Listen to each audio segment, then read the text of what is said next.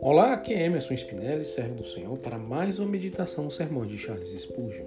O tema de hoje é Azeite para a luz. Minha alma, como necessitas disso? Pois tua lâmpada não continuará a queimar por muito tempo sem o azeite. Teu pavio irás esfumaçar e se tornará uma ofensa se a luz for embora, e ela desaparecerá se o azeite se ausentar. Tu não tem poços de azeite brotando em tua natureza humana e, por isso, deves ir àqueles que o negociam. Do contrário, assim como as virgens imprudentes, irá chorar. Minha lâmpada se apagou. Mesmo as lâmpadas consagradas não poderiam iluminar sem azeite. Embora brilhassem no tabernáculo, elas precisavam ser abastecidas.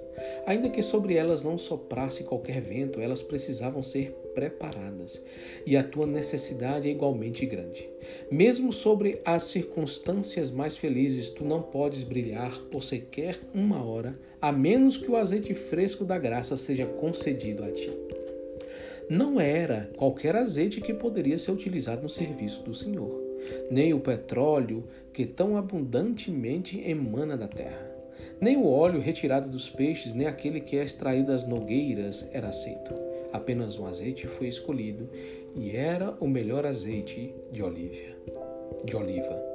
Graças fingidas de bondade natural, graças ilusórias de mãos sacerdotais ou graças imaginárias advindas de cerimônias exteriores nunca servirão ao verdadeiro Santo de Deus.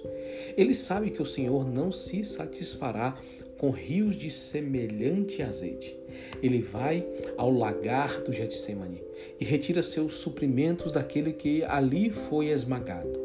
O azeite do Evangelho da Graça é puro e livre de borras e sedimentos. Assim, a luz que é alimentada por ele é clara e brilhante. Nossas igrejas são candelabros de ouro do Salvador. E se elas devem ser luz neste mundo sombrio, devem ter muito azeite sagrado. Oremos por nós mesmos, por nossos ministros e por nossas igrejas, a fim de que nunca falte azeite para a luz verdade, santidade, alegria, conhecimento e amor. São todos feixes da sagrada luz.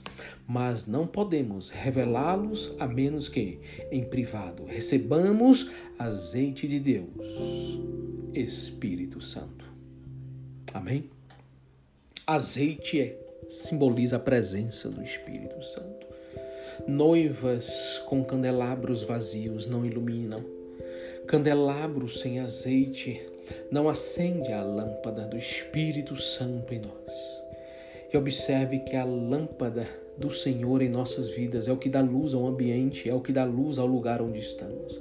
É a luz do nosso Senhor Jesus Cristo em nossas vidas, brilhando, que faz com que aquele que está cego encontre o caminho, que faz com que aquele que está com fome e sede possa ser alimentado, suprido em suas necessidades.